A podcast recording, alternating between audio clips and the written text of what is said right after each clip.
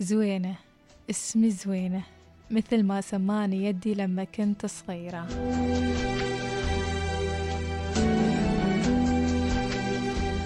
كنت عكازة وفرحتة لما كنت أخذه بيدينه وين ما يريد يروح. فبعد ما بدأ نظره يضعف ويقل تدريجيا كنت أخذه عند الدكان اللي كان يحب يقعد جنبه. وطول الوقت كان يناديني الصقرة. كان يقول لي رحمة الله عليه مثل ما تسنديني الحين بتسندين والدتك. نظرته اللي تحققت اليوم ونحكي لكم هالقصة.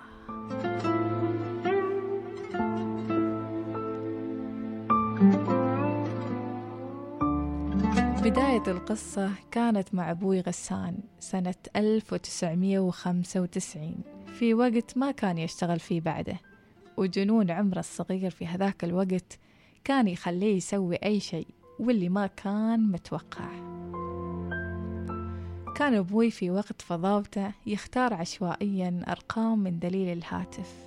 الكتاب الكبير اللي معظمنا يعرفه ومر في كل بيت. كان يختار رقم من أرقام التليفونات الأرضية وبالصدفة اتصل على بيت أمي سعاد.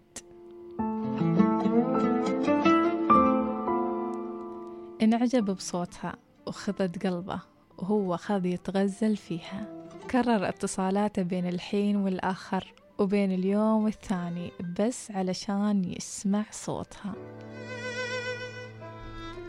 فقالت له أمي سعاد في يوم من الأيام إذا كنت صادق وتباني تعال دق باب بيتي بي... تعال دق باب بيت أبوي. أما السوالف البطالية هذي مبشغلي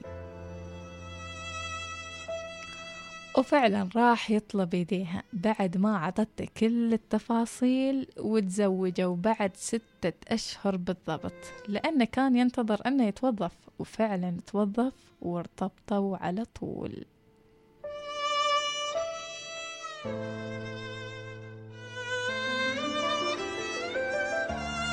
مرت الأيام وجيت أنا على الدنيا. زوينة أكبر أخواني فنحن بنتين وولد. أبوي كان أحن شخص بالدنيا وأحب صديق لنا والسند لعائلتنا كلها ولأمي خصوصا. فبعد وفاة جدي وجدتي الله يرحمهم كان واقف مع أمي ومع أخوانها الأصغر لأنهم أيتام. كانت علاقتنا أجمل شيء في الحياة. ما كان يقصر فينا أبد كان يساعد أمي حتى بغسيل الملابس والطبخ. حتى ولو راحت عرس وصادف أن ما حد معنا ما كان يحطنا في بيت أهله. لا لا لا بالعكس. كان يستغنى عن جلسة ربعة ويجالسنا أنا وأخوي ويطبخ لنا ويغسل الملابس. والحلو أنه ما كان عنده مبدأ. أنا رجال وهذا مش نظامي. أو هالشغل للحرمة بس. كان بالعكس حبوب ومتساعد لأبعد الحدود.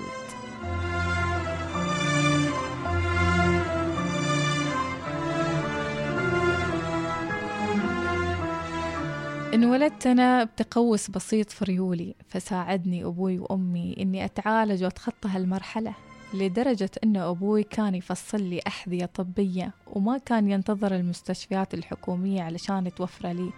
لحد ما اعتدلت رجولي والحمد لله. ما بس كذا فأنا انولدت ومعي مرض الوباء الكبدي الفيروس سي. بسبب أن أمي كانت مصابة بهالمرض فانتقل فيني ولا اعتراض على قضاء الله. فأنا بعد مصابة بالربو. هذا الربو الوراثي اللي ياني من صوب والدي. والحمد لله ما كان أبوي يقصر فينا أبد. جاب لي جهاز البخاخ لين البيت علشان أسويه وما تعنى للمستشفى بكل مرة أتعب فيها. وتجيني نوبة ربو وخصوصا نص الليل.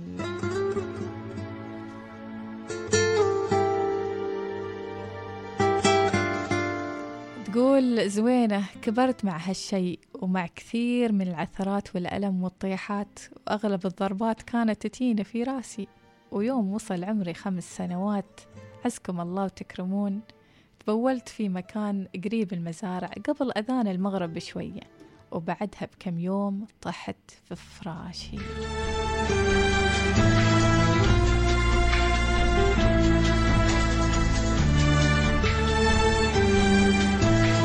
وكنت أصرخ من الألم بصوت عالي. كان عندي التهابات بول حادة وتنومت على طول لأني كنت أتبول دم واتضح أن عندي نوع من أنواع الضر من الجن والعياذ بالله مثل ما كانوا قالوا لنا.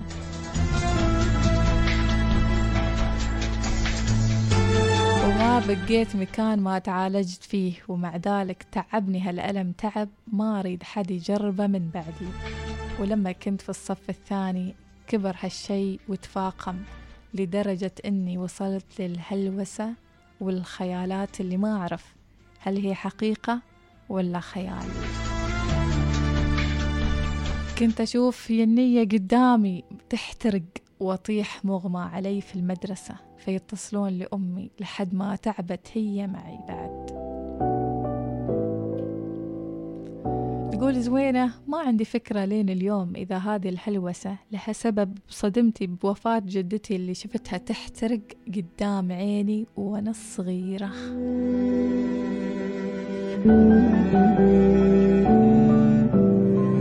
وقصة يدتها تقول عنها زوينة كانت يدتي في عدة وفاة جدتي الله يرحمه بلبسها الأسود وحزنها العميق على وفاته.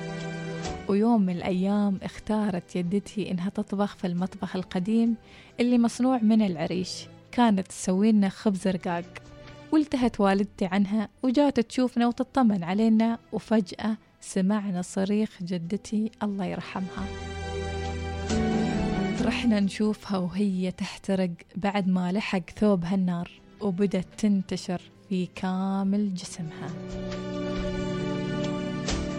وبعد 14 يوم لما كانت هي في المستشفى لحقت جدتي بجدي الله يرحمهم برحمة الواسعة.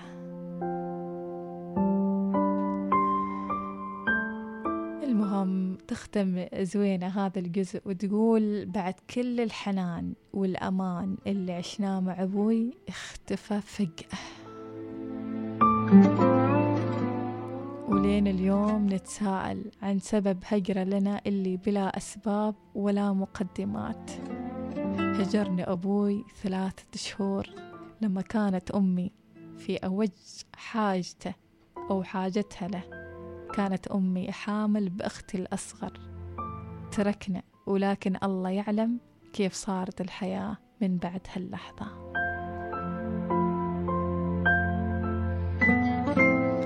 هذا هو الجزء الأول من قصة زوينة. إيش بيصير باكر واللي بعده وإيش هي ختام هالقصة. نتابع كل جديد وننتظر أيضا منكم قصص أخرى ترسلونها لي على الخاص علشان ننشر الفائدة وننشر العظة والعبرة للجميع.